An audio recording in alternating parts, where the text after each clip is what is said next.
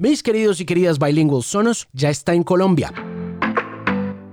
Es el sistema de sonido más cool del planeta y llega para que usted se olvide de parlantes Bluetooth que se desconectan o que no se conectan del todo o que interrumpen su música cuando entra una llamada telefónica. Construya a su medida sus sonos, descargue la app y conéctela a su servicio de streaming favorito para que se prepare para una experiencia digital de sonido muy importante. Yo creo que la más importante del siglo XXI y yo creo que la más importante de su vida también. Conozca más en sonos.com y antójese de un Sonos ya no se va a arrepentir. Alejandro Marín analiza el estado de la música, la tecnología, la radio y la vida en la era de la Internet. Este es el Bilingual Podcast. Mis queridos amigos y amigas, bienvenidos y bienvenidas una vez más a esta nueva edición del Bilingual Podcast. Para empezar, Gabriel Posada y Juan Pablo Restrepo se sentaron este fin de semana a conversar sobre la renovación del famoso listado de la revista Rolling Stone de los 500 álbumes más importantes de todos los tiempos. La charla es un profundo análisis de la lista que se puede encontrar completa en el podcast en la casa de Gabriel Posada. Pero lo más interesante de las conclusiones tiene que ver, en mi opinión, con la presencia de los álbumes latinos en el listado en esta nueva edición y la ausencia de muchos títulos que son esenciales para la cultura musical latinoamericana. Asimismo, Gabo y Juan Pablo analizan la razón por la cual algunos álbumes de hip hop dieron brincos gigantescos en la lista, a veces pasando de los puestos 238 al puesto 23. La gran pregunta que uno se hace después de escuchar esta increíble conversación es, ¿está el periodismo acomodando su criterio editorial para parecer más incluyente delante de las audiencias de redes sociales o merecen estos nuevos discos estar en esos nuevos puestos? El análisis, como les decía anteriormente, es profundo y de amplia discusión, pero esto fue lo que más me gustó de la gran charla de dos grandes expertos de música pop. Gabriel Posada del podcast En la Casa y Juan Pablo Restrepo hablan de los 500 Greatest Albums of All Time de la revista Rolling Stone para empezar esta edición del Bilingual Podcast.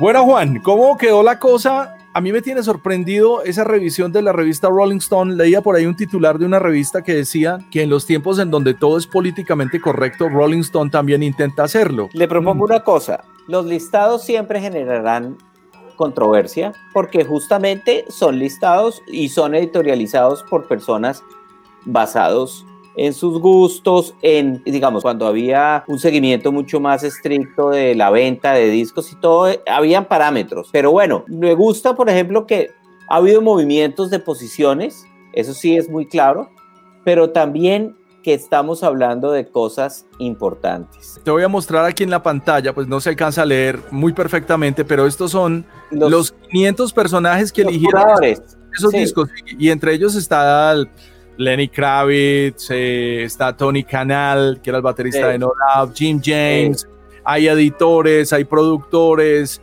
hay ingenieros, que también es muy importante tener ese perfil, gente de, revistas, de canales de televisión, los de VH1, en fin, estos son los que eligieron estos 500 discos. Ahora me llama poderosamente la atención cómo ingresa un artista como Bad Bunny en un listado en donde precisamente estamos hablando de creativos, de discos, de conceptos, y ya, ya lo veo usted con cara de defenderlo. No, no, no, eso es indefendible. Primero que todo, conceptualmente son cosas diferentes. Si usted se va a tomar el trabajo de editorializar, tiene que editorializar con conceptos mucho más profundos y lo que muestra es que las personas que se encargaron de buscar lo latino no hicieron un buen trabajo. Hay, hay, digamos, hay cosas muy claras. Si usted quiere reseñar álbumes latinos históricos, usted tendría que tener aquí a Siembra de la Fania. O tendría que estar, si usted está hablando de reggaetón, tendría que estar Tego Calderón, por ejemplo. O el primer disco de Calle 13, pues. Un álbum muy complejo como el de Rosalía. ¿Por qué lo incluyen? Digamos que editorialmente puede ser un disco que podría estar adentro por simplemente por la complejidad y por la ruptura musical que representa Rosalía dentro del mundo urbano. Eso, digamos, cuando nos ponemos muy técnicos en términos de curaduría. Manuchao clandestino no es el mejor de Manuchao. El mejor es Próxima Estación Esperanza y ya está claro. ese compilado. Claro, entonces, pues Clandestino es un álbum como de secuencia de, de Próxima Estación Esperanza, pero bueno, pero está bien, o sea, Manu Chao, Shakira, yo no sé si este sea el mejor álbum de Shakira, por ejemplo. Yo creo que se les quedó afuera, dijeron, ay, juepú, se nos quedó Shakira, metámosla. ¿En dónde la metemos? No, en el 500, no, está ocupado. Bueno, póngala por ahí. 496. y, Shakira vende en el, en, el, en el mercado anglo. Digamos que también hay una cosa importante y es que pues hay que jugar con, con, la pues con la pauta, ¿no? Y con, y con el mensaje y con una cantidad de cosas. Shakira entra, perfecto. ¿Y por qué no estuvo antes? Si el álbum precisamente es anterior al año 2003. Buena pregunta. Esencialmente porque pues antes no había la necesidad de tener una representación, digamos, la cuota latina no, no era necesaria, pero eh, la barrera la han movido y entonces hay que tener cuota latina. Ese es el problema, eso es lo que estamos discutiendo precisamente. Selena, bien, exacto, Selena es una cantante hoy en día clásica de la escena eh, latina, tejana, americana, ¿sí me entiende? O sea, este es es una eh, cantante con un futuro impresionante que desafortunadamente pues vio truncada su carrera por el asesinato. Y que le dio otra carrera a Jennifer López. Yo recuerdo que ese disco había sido, había sido número uno en el año 90 y... Creo que año 94 era número uno en Billboard, el disco de Selena. Sí. Pero no había entrado. Acuérdense que estamos en la época de lo políticamente correcto. Claro. Un listado de estos no tendría que manejarse con con criterios de affirmative action en el lenguaje americano de, la participación de todas las minorías, ¿no? Como que, entonces, ¿dónde están los coreanos y dónde mm. están los, ¿se me entiende? ¿Dónde está BTS? Que es el que más ha dominado, por cierto, en, este, en estos últimos dos años en álbumes. Pero los latinos, bueno, los latinos, pues estamos pegándole al asunto y están hablando y todo, pero una pregunta, entendiéndolo perfectamente y, respetándolo inmensamente, pero Barrio Fino es el álbum que representa a esta nueva generación de reggaetón y esto es un sistema de cuotas. Digamos que ya los mm. latinos tenemos que sentirnos tranquilos porque nos incluyeron.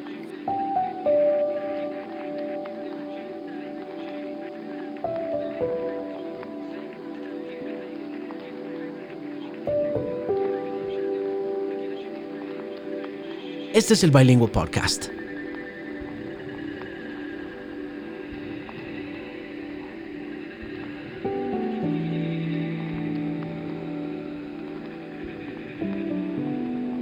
Le voy a decir cosas que me parecieron muy buenas. Kendrick Lamar. Tenía que estar. To Pimp a Butterfly en la posición número 19. Hablando de, de, Biggie, el Ready to Die pasó de estar en el 133 a la posición 22. Claro, es que el hip hop ha predominado estos últimos 20 años, desde luego tenía que subir ese disco. Public Enemy, el ¿Cuál? Nation of Millions to Hold Us Back, subió de la 48 a la posición 15. Porque ha sido también la banda sonora de los disturbios de los últimos dos años. Y encontré cosas digamos, encontré cosas divertidas. Por ejemplo, se mantuvieron discos que son históricos, pero se mantuvieron en el listado. Está Screamadelica de Primal Scream, sigue estando en el listado, está en la posición 437.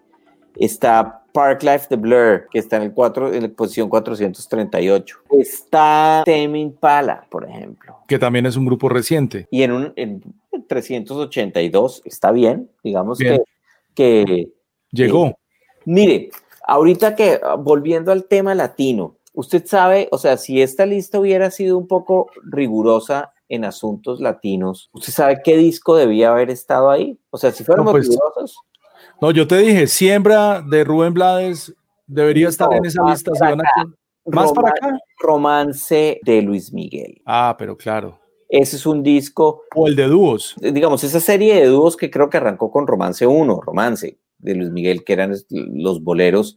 Mm. Ese es un disco que pues marcó una época totalmente, digamos, revitalizó los clásicos latinos y elevó a Luis Miguel a una, digamos, a un estándar de artista clásico. Internacional, que en ese momento estaba solamente lleno por Julio Iglesias. Y una cosa muy importante, sin ser fanático de Luis Miguel, la ingeniería de esos discos. No, todo, todo, todo. Y, el repertorio, la selección de repertorio. Es que hay muchos discos para discutir. Por ejemplo, clásicos de la provincia de Carlos Vives. Eh, que se convierte en un estándar tropical. Y le abre, digamos, le abre espacio a otros sonidos tropicales por fuera de la salsa y del merengue a las audiencias latinas. que eran los que dominaban. Sí. Y no está. Cualquier disco de Juan Luis Guerra, se lo pongo, cualquiera. Y no están. No, pero bueno. Tendremos que hacer nuestro propio listado, Juan Pablo.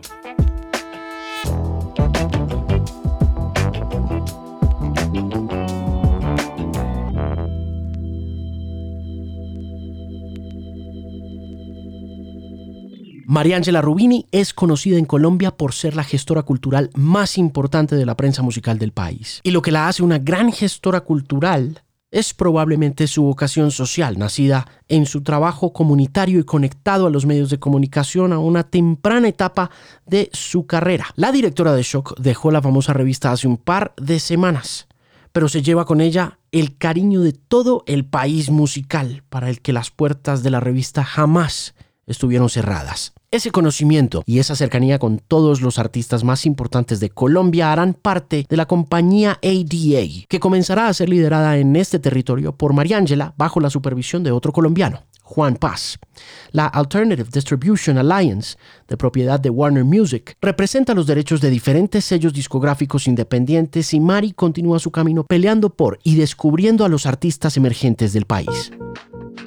Esta es sin duda una de las noticias más importantes del negocio de la música en Colombia y ella también hace parte de la edición número 196 del podcast. Aquí está, contando un poco su historia.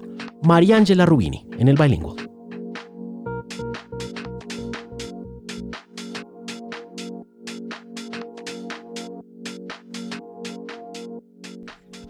¿Cuánto llevas tú cobrando el corner y metiendo el... 20 años, desde el 2000.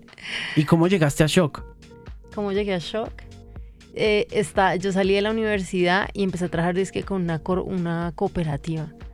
Eh, porque yo me había ido a Boston a estudiar un año y volví y un profesor de la universidad me dijeron, no, pues ahí para ser director de comunicaciones en una cooperativa.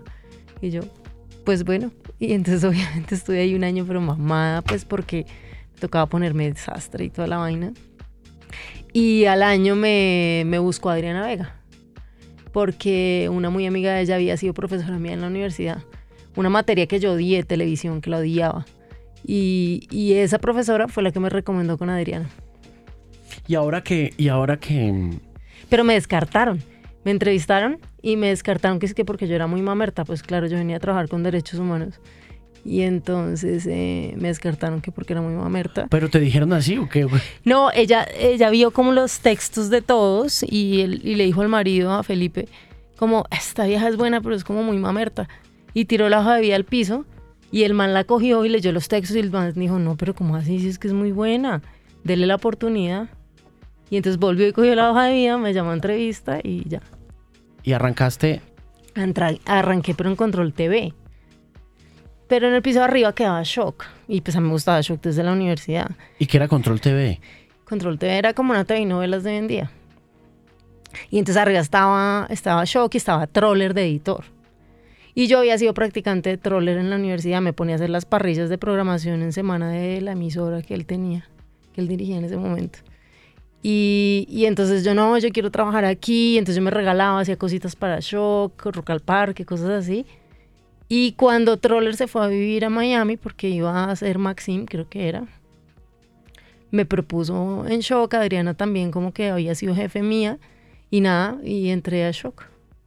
¿Dirigiendo de una? O? No, no, no, de periodista. De periodista y, y pues ya empecé toda la carrera, periodista, editora, fue mucho tiempo editora. Eh, hay una, una cosa curiosa y es que yo fui editora mucho tiempo, pero era la directora. El director era Jairo Dueñas de Cromos, pero era como que Shock era como el encime. Como usted es el director de Cromos y pues también ese es director de Shock. Pero al final, pues la que le tocaba hacer todo el camello era a mí. Cuando llegó una... ¿Pero Shock siempre fue manejado por una mujer? Mm, bueno, pues la fundó Isabela. Después Adriana Vega fue la directora. Después cuando me dejaron a mí seguro me vieron muy chiquita y entonces me pusieron a, siempre el que era director de cromos era el director de shock. Hmm. Y, y, pero siempre estuve yo como al frente. Después vino María Elvira Bonilla, que la pusieron directora de cromos y también era la directora de shock. Eh, pero pues no, nunca se metían en nada. Yo, yo caminaba solita. Y, pero sí, en su mayoría mujeres, podemos decir. Hmm. ¿De qué mm, vivía Shock en esa época? ¿De suscripciones? Suscripciones Sí, ¿Qué era más fuerte, la suscripción o la venta? Cuando llegaste, ¿qué era más fuerte, la suscripción o la funcionaba muy bien la suscripción. Funcionaba muy bien la suscripción, pues porque era muy barata y era la suscripción año a la revista y, era como de veintipico de mil, o sea, era muy barata. ¿Veintipico de mil pesos que al, al año? Al año. Claro. Era muy poquito. Y obvio se vendía en calle también, em, pero sí, durante una época la distribución de Shock fue muy fuerte en suscriptores. Hmm. Em, y después ya sí, después ya la venta, la venta calle. ¿Y cómo te, y cuando llegaste, ya venía embajada el, el impreso? ¿o no, no, no, era, era una buena época, era una, era una época donde además em, la empresa pasaba por una muy buena época porque también era el momento en el que Cromos, que era parte de la, de la casa editorial, tenía este tema de la revista con los discos. ¿No? Que vendían la revista y regalaban discos.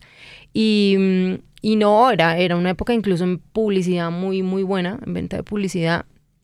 Y, y no, yo creo que después de mediados de, del 2000 fue que ya empezó como la, como a sentirse un poco, ¿no? Obviamente cuando colapsa también como la industria de la música y colapsa la industria editorial, ¿no?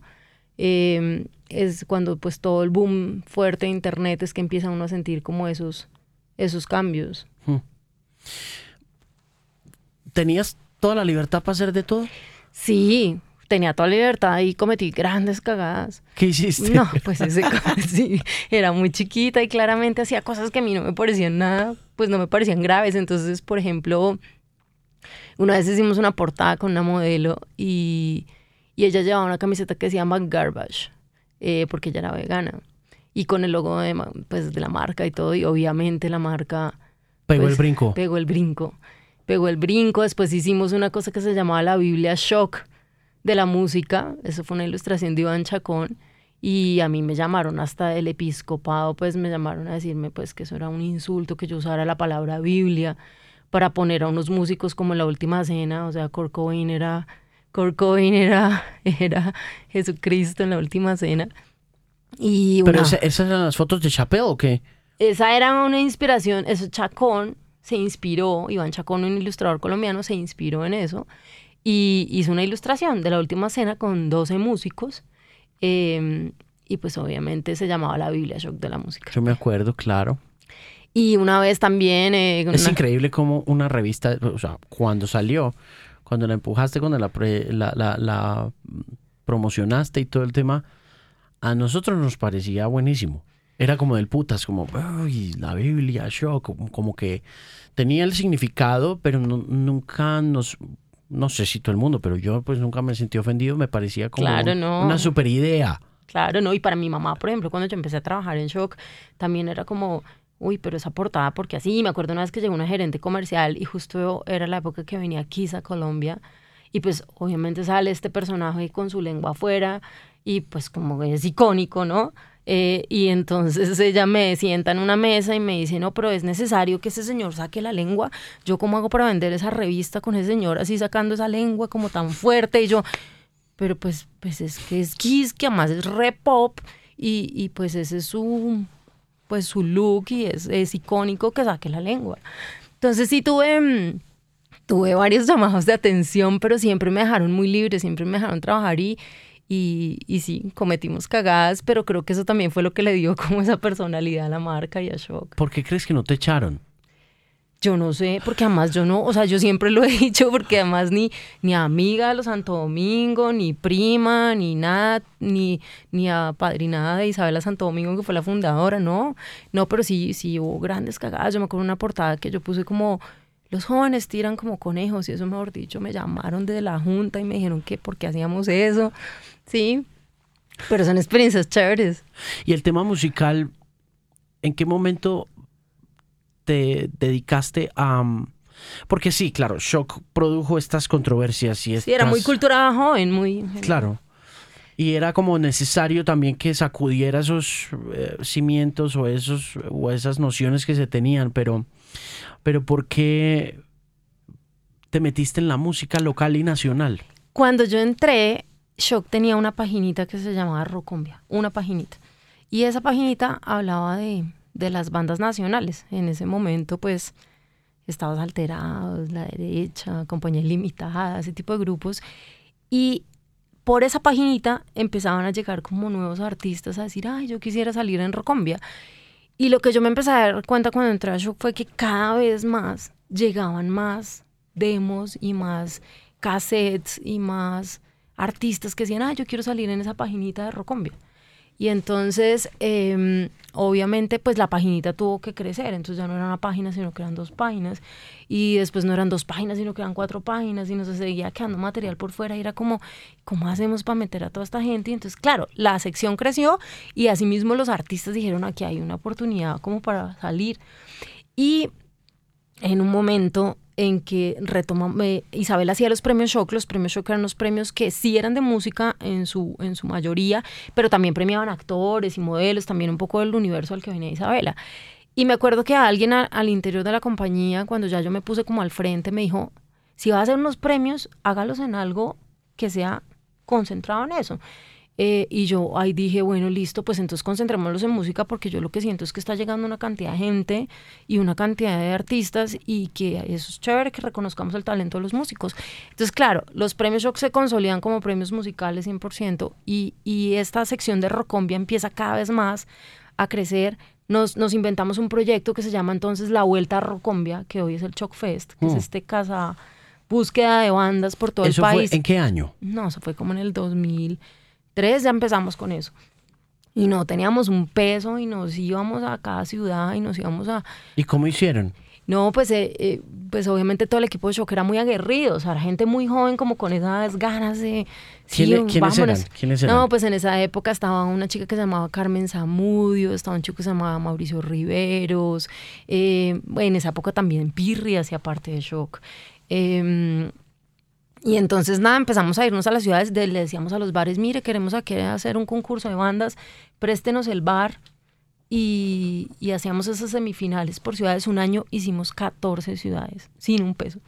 Em, y, y, entonces, claro, crees el, la vuelta a Rocombia, la sección de Rocombia, los premios Shock, y empieza a llegar todo este pocotón de gente. Al principio muy rockero, ¿sí? Al principio una escena muy rockera, muy Bogotá, muy local.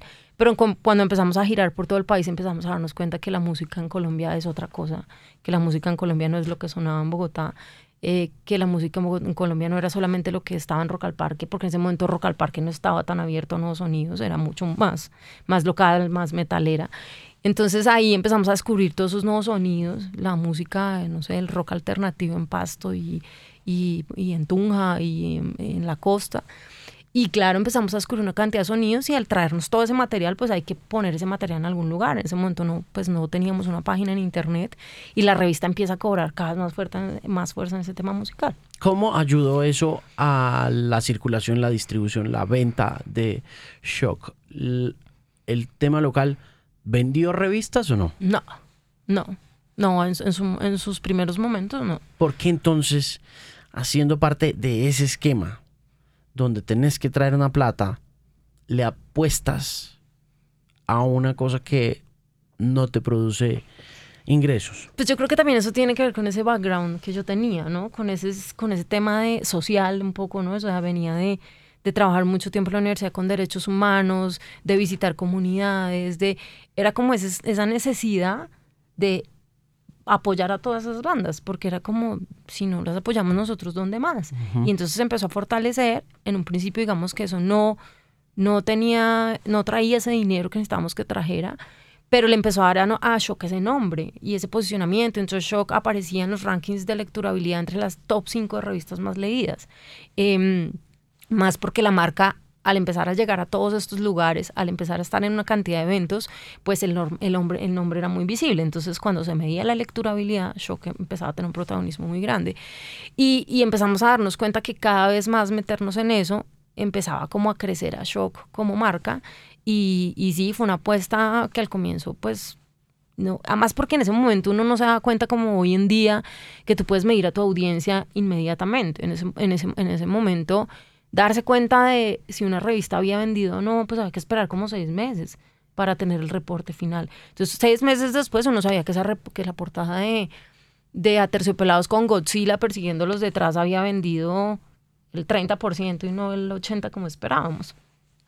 Pero, pero eso fue lo que hizo que, que la marca fuera creciendo y yo cada vez me metí más en eso y, y, y, me dejé cautivar como por esos sonidos que empecé a descubrir en toda esta cantidad de lugares. ¿Y en qué momento empiezas a decir, obviamente Juanes había estado en portada, Shakira había estado en portada, si no estoy mal? Sí, claro. Pero... Mm, Equimosis había estado. Sí, ah, ok. ¿En qué momento empiezas a poner a los artistas en portada, a los locales en portada? Porque eso sí que era un riesgo, ¿no? Sí, claro. Claro, pues yo creo que también fue un poco de todo el equipo de trabajo en ese momento, ¿no? Como de decidir, como bueno, veníamos, Shock era una marca que, que ponía mucho en su portada modelos, actores, eh, actrices, obviamente las primeras portadas de Shakira, de Carlos Vives, de Juanes, obviamente sí, pero también empezamos a encontrar que en la música había como esa, esa oportunidad de ponerlos ahí y los mismos artistas también nos decían, ay, yo quiero la portada de Shock. Y al principio decíamos, no, pero bueno, pero si se la dimos a Shakira y se la dimos a Juanes, ¿por qué no se la podemos dar a Bomba Estéreo? ¿Por qué no se la podemos dar a Chucky Town? Y, y además empezamos a hacer unas producciones muy creativas, ¿no? En términos de, de realización fotográfica, pues se hacían cosas muy arriesgadas. Eh, y, eso nos gustaba. Entonces, eh, cada vez más eh, el tema de la música cobramos más protagonismo en las portadas de Shock. Hmm. ¿Cómo haces o qué impacto tienes en esos artistas? Inmediatamente empieza a incrementarse la visibilidad de ellos en la revista. Yo creo que hay varias cosas. Una es que yo siempre y el equipo de Shock siempre en general fuimos muy receptivos a recibir a la gente a recibir esas propuestas. Normalmente eso no es tan fácil que pase. Entonces, eh, la puerta de shock siempre estaba abierta y yo era como, me, empecé a convertir casi que como en un consejero para los artistas, como en su psicólogo. Entonces llegaban, empezaron a llegar con su material, a mostrar, a contarnos. Y siempre empezamos a decir, bueno, aquí hay una oportunidad, démosle la oportunidad a este artista, hagamos algo con él. Y eso es como un voz a voz que se riega. Entonces, como, hey, en Shock sí nos abren las puertas. Hey, a Shock se puede ir, se puede llevar material y uno puede tocar en un Shock Fest o uno puede salir en una reseña o puede ir a pedir consejo así no lo saquen. Y, y fue eso, fue realmente, yo sí debo decirlo y lo digo orgullosa de eso, fue, hicimos, fuimos muy juiciosos en escuchar siempre todo lo que nos llegó, siempre, en escuchar, en escuchar, así fuera el de mito más chimbo, en la carátula más fea, y, haciendo esas escuchas eh, fue que empezamos a descubrir una cantidad de cosas pues muy valiosas para la escena musical nacional. ¿Qué vieron? No, pues obviamente empezamos a, en, su momento entonces llegó Cabas con un demo y después la primera es que a, mí Cedric me buscó por Chucky Town, por ejemplo, no, es que tengo unos personajes del Pacífico tremendos. Imagínate, era como el 2004, una cosa así, el 2003, nadie sabía de, de Chucky Town. Y, los, y, yo, no, esto está muy bueno y me, pareció como increíble, además que venía el Chocoyo, además que venía de trabajar todas esas comunidades. Yo decía, no, pues esto qué, pongámoslo en los premios Shock. Y obviamente esos manes se presentaron en la tarima de premios Shock en el 2005, 2004, ya no me acuerdo, y nadie tenía ni idea quiénes eran, hasta Andrés, Andrés López era el presentador y hizo, no dijo Choquipton, sino dijo, no sé cómo fue que dijo. Y estos manes se montan a esa tarima y la gente se para de las sillas y es como nadie sabía quiénes eran. Pero el resultado de eso fue impresionante. Entonces, claro, cuando estos artistas empiezan a ver que shock les para bolas, no importa si vienen del Chocó, si vienen de, de Pasto, pues siguen y siguen y siguen llegando. Y hmm. siguen llegando y se vuelve pues ya como una bola de nieve, ya ni siquiera nosotros creo que nunca tuvimos que salir a buscar a nadie. Hmm. Nos llegaban. Cuando estás buscando talento, ¿qué buscas? Yo creo que, bueno, hoy hay, hoy hay 90% que suena a lo mismo, ¿no? En distintos... Pero eso siempre ha pasado un poco, ¿no? Eso siempre ha pasado. Lo que pasa es que las proporciones cambian dependiendo de la cantidad. Entonces, si antes eran 10, pues entonces de esos 10 no eran malos y uno era bueno.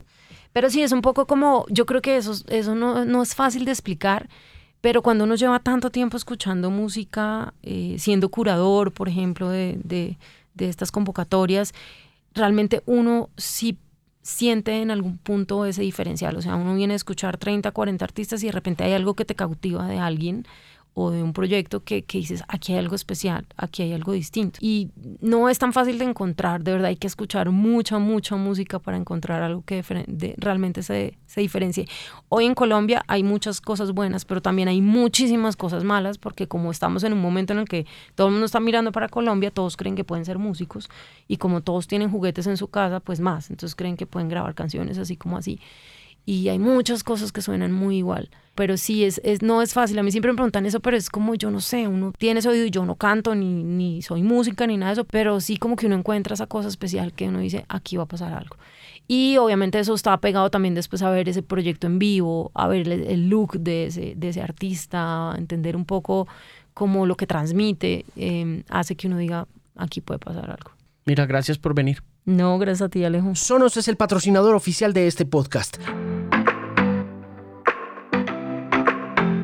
Mis queridos y queridas bilingües, cuando yo era niño soñaba con cosas que parecían imposibles y una de ellas era tener un equipo de sonido que sonara en todas las habitaciones de la casa sin necesidad de cables, sin ocupar mucho espacio y sobre todo embelleciendo con diseño y sonido todo mi entorno. Por eso, cuando descubrí Sonos, supe que podía cumplir todos esos sueños imposibles. Y ahora usted puede vivir esa experiencia Sonos también, porque Sonos está en Colombia. Así que construya su equipo de sonido ideal, conéctelo a su servicio de streaming y podcast favorito y disfrute como nunca una gran experiencia digital. Sonos está ya en el país y está en el Bilingual Podcast. Thank you.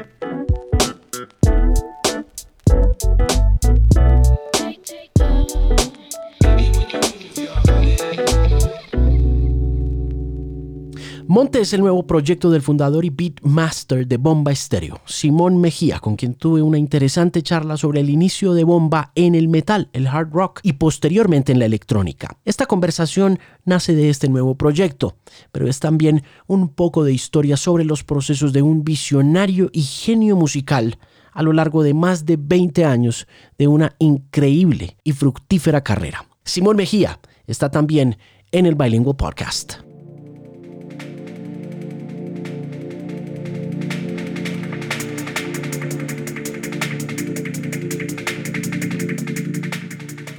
¿Cómo va todo, Simón? Gusto verlo. Lo mismo, ¿ahí me oye bien? Lo oigo perfecto. ¿Usted me escucha a mí? Sí. Ah, bueno, ¿dónde anda? En mi casa, en mi estudio. Muéstremelo, muestre el estudio. ¿Cómo es? Pues ahí tengo los monitores, tengo una pantalla externa como para ver más grande porque uso el laptop y acá tengo como los instrumentos, los sintes y esas cosas. Atrás tengo un piano que es el piano mío de toda la vida.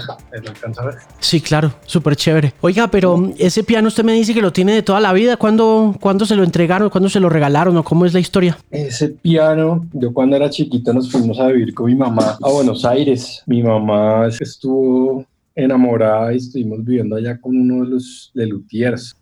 Él fue el que me como que me metió en la música a mí, pero yo era chiquito, como de que 6, 7 años. Entonces nos fuimos a vivir allá a Buenos Aires con él, luego después se separaron ellos y nos quedamos nosotros solos. Y él nos regaló ese piano mi mamá y yo tocábamos y yo entré a clases de piano allá y bueno, así fue que aprendí música. ¿Cómo fue vivir con un luthier, con uno de los Lelutier? Pues lo máximo porque podíamos ir a ver todos los shows de ellos que él era de como de la primera generación, de la primera generación de Lelutiers, luego salió de Lelutiers, pero era muy chévere porque podíamos ir a todos los shows y pues él tenía el estudio ahí en la casa y como que era un proceso muy cercano, pero como buen humorista era súper neurótico. Entonces yo creo que eso de una u otra manera pues llevó a que ya no estuviera más juntos, ¿no? Pero fue muy chévere, pues fue una experiencia muy linda. Y él, yo, yo desde chiquito tenía como afición por la música, como que me interesaba, ¿no? como que paraba bolas y no sé qué.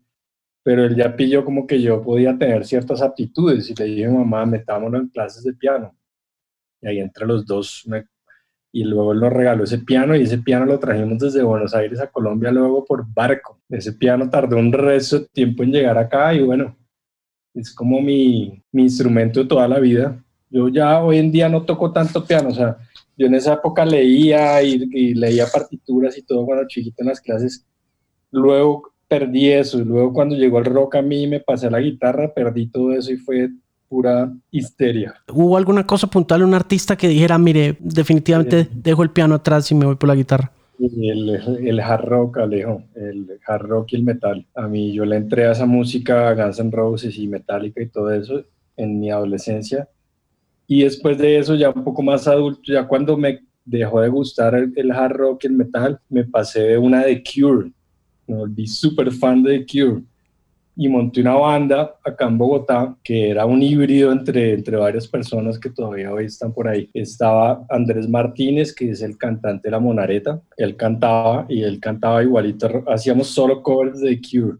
Él cantaba igualito a Robert Smith. En la batería tocaba Juan Camilo Osorio, que es el baterista de Ultrágeno, que es amigo mío desde el colegio. Eh, estaba yo y bueno, y otros dos chicos ahí, y esa banda se llamaba Sol de Medianoche, y tocábamos puros covers de The Cure, y hacia el final de eso comenzamos a montar música nuestra, pero muy inspirada en The Cure. Y después de eso ya armé Charconautas, que sí fue ya como una banda de rock, y tocamos en, en Rock al Parque en el 97. ¿Cuánto tiempo duró Charconautas? Charconautas duró como cuatro años más o menos cuatro años. Y después empieza a transformarse hacia todo el tema caribeño y electrónico. ¿En qué momento pasa eso? Primero llegó el de electrónica, porque sabe que todo fue evolucionando como ha ido evolucionando, digamos, como las tendencias de la música, ¿cierto? Que acá en Colombia vivían un poco más atrás que el resto del mundo, pero iba como evolucionando porque entonces el, el hard rock y el metal, de ahí pasamos a una onda como más alternativa y más de Cure, no sé qué y después me acuerdo cuando comenzó un boom fuerte acá de la música electrónica, que comenzaron a abrir bares de techno y cinema y toda esa movida y hacían unos raves acá en el norte y en Jaime Duque con los DJs de esa época, ¿no? Como, como noventeros. Y ahí cuando entró esa música acá, pues a todos los que estábamos haciendo eso paralelo, eso paralelo a que eh, comenzó todo ese boom también de los, del software para hacer música para hacer música electrónica, que fue como un abrir de, de mente porque ya como habíamos crecido teniendo que ir a estudios, digamos, con Sol de Medianoche, las otras bandas charconautas, cuando teníamos que grabar algo nos tocaba ir a unos estudios y pagar, y en esa época uno no tenía plata, entonces era un gran esfuerzo, ¿no? Tocaba casi que los papás costearan, porque los estudios eran caros y era por la hora, ¿no? Era como en ese old school del estudio que era como un taxímetro casi. Entonces, cuando llegó todo esto de la electrónica y los computadores y los PCs con programas que uno ya en la casa podía hacer su propia música y grabar todo, simplemente era tener una tarjeta de sonido y un, y un computador, un software, eso para mí cambió radicalmente todo. Y ahí nosotros comenzamos a escuchar como más música electrónica, sobre todo con Santiago, que era el baterista de Charconautas. Y eso también dio pie como que se acabara Charconautas, nos aburrimos un poquito del rock y nos metimos de full a hacer música electrónica. Yo tuve como un proyecto pequeño con Santiago que era de pura música electrónica, pero house, house super houseero. Y paralelo a eso, yo comencé como la inquietud, como, bueno, cómo, cómo poder mezclar, cómo darle a esta música electrónica un toque para que no suene como que estamos pretendiendo copiar la música de, de Londres y de Nueva York y de Detroit y eso, sino hacer algo un poco más de acá. Y ahí comencé como a buscar en la cumbia y en esos discos y paralelo a eso, Héctor hizo el proyecto de Entre Casa, eso fue como un cambio decisivo, proyecto de Entre Casa que estaba inspirado en Nortec, digamos que Nortec fue como uno de esos puntos de referencia importantes que era, ok, acá en Latinoamérica podemos hacer una música electrónica que sea nuestra también, ¿no? Que tenga las cadencias, porque tenemos toda nuestra música bailable, que es la música tropical y la cumbia y todo eso, que es música bailable, la música electrónica es música bailable también. ¿Cómo mezclar esos dos mundos, no? Y ahí yo solito, ya solito me fui y comencé como a darle vueltas a la cosa, a darle vueltas, y ahí fue como descubriendo ese sonido con el cual me quedaría los próximos 15 años. ¿Cómo se encontró con Lee, perdón? Como yo comencé a indagar en esto y como a buscar y ahí paralelo conocí a DJ Fresh, que es un DJ de acá de Bogotá, old school, de toda la vida, de más de hip hop, pero Fresh también tenía una onda muy chévere que ya me lo había pillado, que él agarraba también discos de cumbia en los, en los tornamesas, agarraba discos de cumbia y les montaba unos breakbeats encima y hacía como unas fusiones súper interesantes, entonces comencé a trabajar con él y hacer música, ¿no? Como indagando este sonido, no sé qué, y teníamos un colectivo que era con DJ Fresh, yo y un percusionista que se llamaba Diego Cadavid. Ese grupo se llamaba AM770. Era más instrumental, digamos. Y yo siempre andaba como buscando la vocal, la vocal. En el estudio invitaba a mucha gente a que grabara, muchas chicas, Y en medio de eso teníamos un día un concierto de entre casa precisamente que organizaron en el downtown, eh, ahí enfrente al Hotel Tequendama, organizaron un show de, de entre casa y habían más grupos y ahí tocó Mr. Gómez en Bombay, que era un grupo también como de esa época y Liliana cantaba ahí.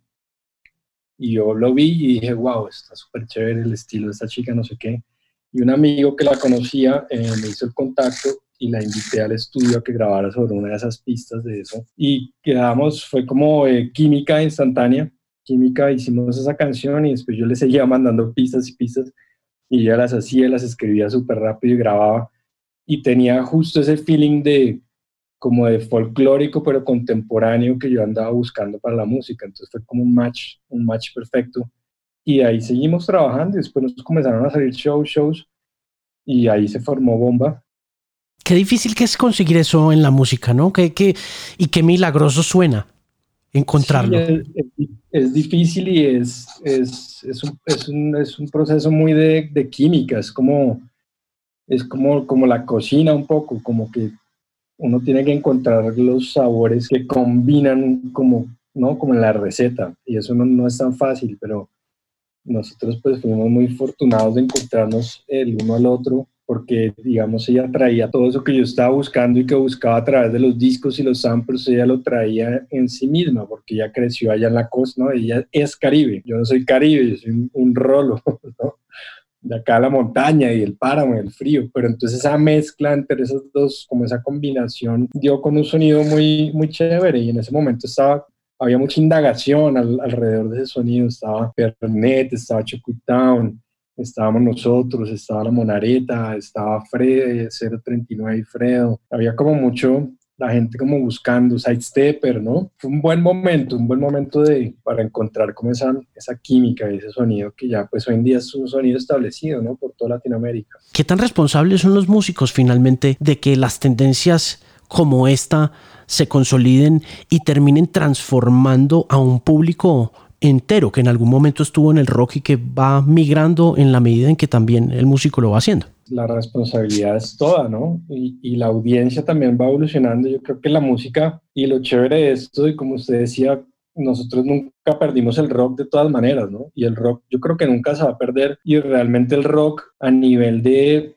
de show, ¿no? Y, energía y de esa cosa cuando uno va a los conciertos que uno siente que hay como algo ahí, fum, fum, fum, sea tecno o sea rock o sea metal, pero ese como ese punch y ese drive, esa energía del rock, eso siempre va a estar en los músicos que crecimos con el rock.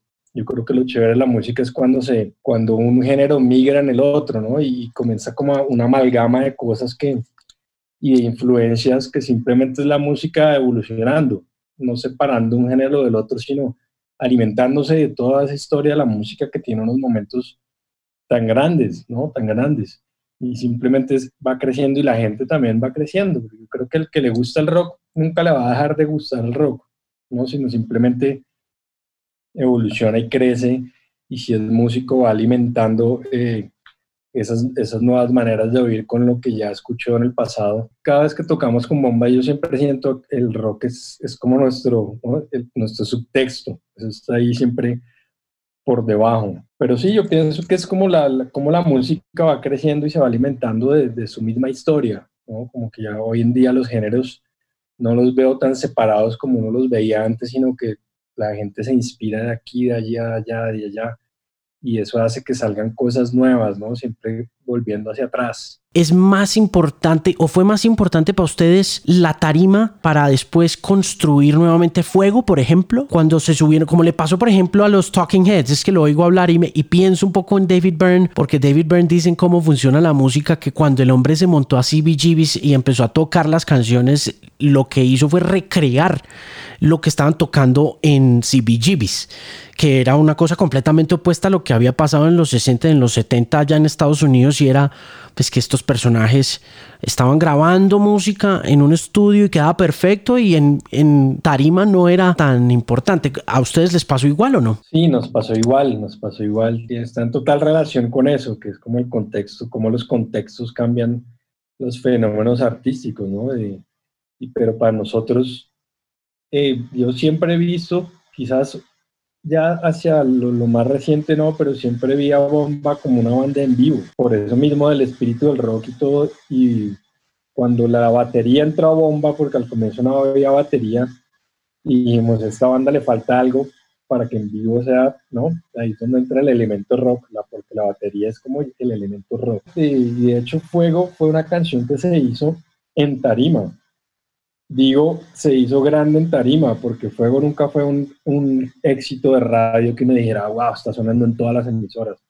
No, fue una canción que cuando la tocábamos tenía tanta energía y la gente se ponía tan loca y armaban pogo, porque nos tocaban en shows que íbamos y la gente estaba en fuego pogueando. Y ahí fue que se hizo, que fue regando como la bola de esa canción. Ya luego cuando la grabamos, tratamos de traducir con esa y con todas las otras que están en estalla esa energía del vivo al disco, que nunca se logró, nunca se logró realmente. En el disco siempre sonaba todo como más contenido, ¿no? Estaba como todo un poco más, el en vivo siempre era mucho más arriba, pero tratábamos de hacer eso. Y todos los primeros discos de Bomba hasta Elegancia Tropical fueron canciones primero que armamos y tocamos en vivo y después las llevamos al álbum, fue a la inversa.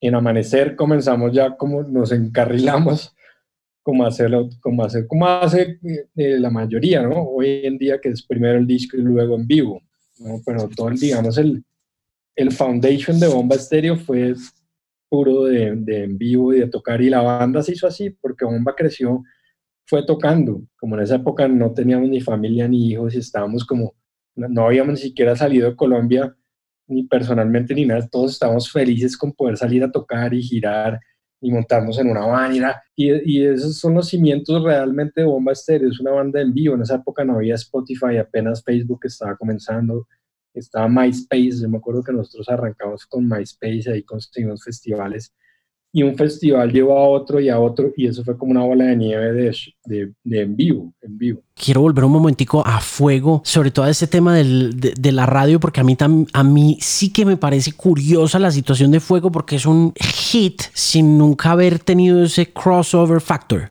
Sí, fuego es como la, el hit que nunca fue hit.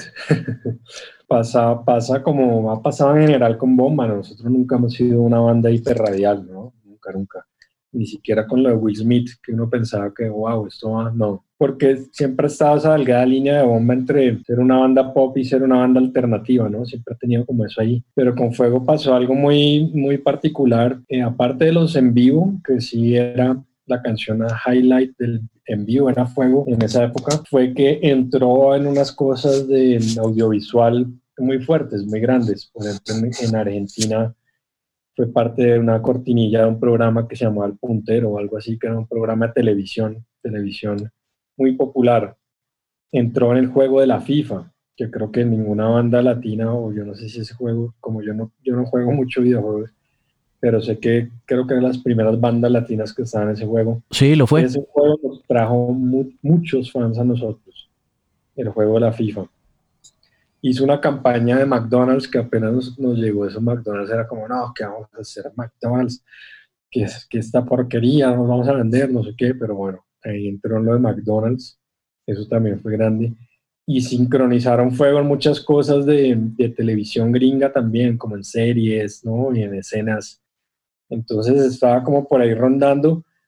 Y los DJs de esa época, cuando estuvo en boom toda esta música, cumbia electrónica, etcétera, los DJs agarraron fuego y fuego también era como un, highlight de DJ sets en todas partes del mundo. Los DJs esparcieron fuego por, por muchas partes, ¿no? Entonces fue como un todo menos la radio.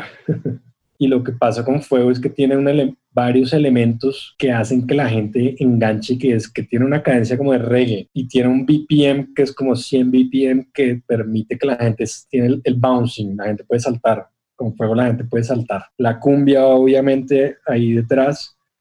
Y el house, ¿no? Era como una mezcla ahí entre que se puede bailar, pero también se puede saltar. Y el que quiere, porque ya en el show hacíamos al final como un solo de guitarra con distorsión, el que quiere la puede poguear también.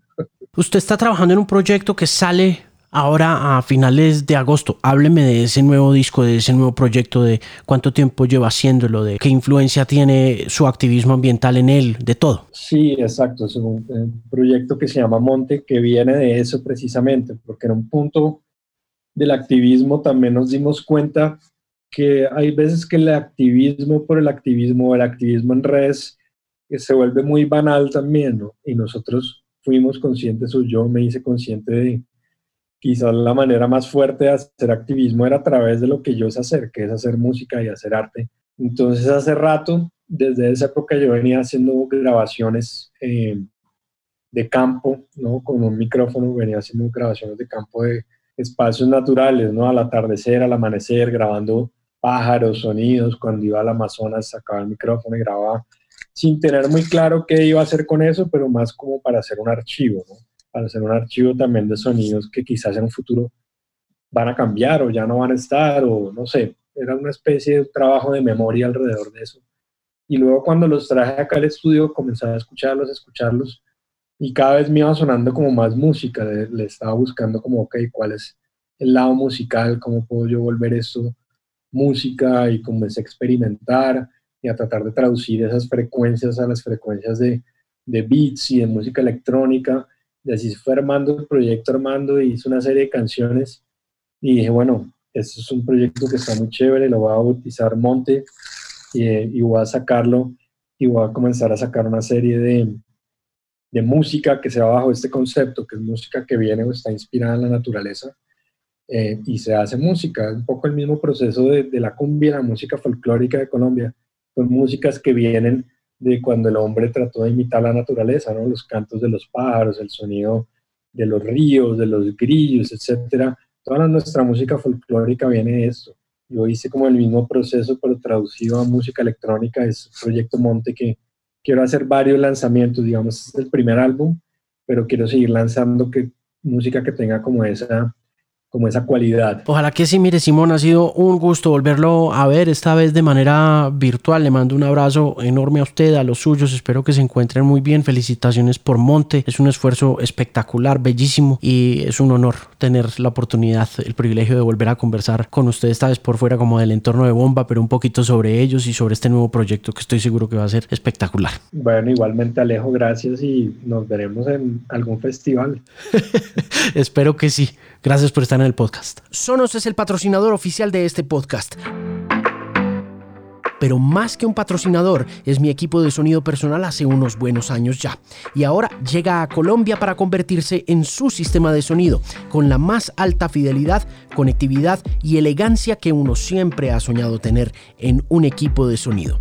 No puedo estar más contento de saber que Sonos presenta el podcast y sobre todo que ahora usted puede vivir la experiencia Sonos como yo lo he hecho.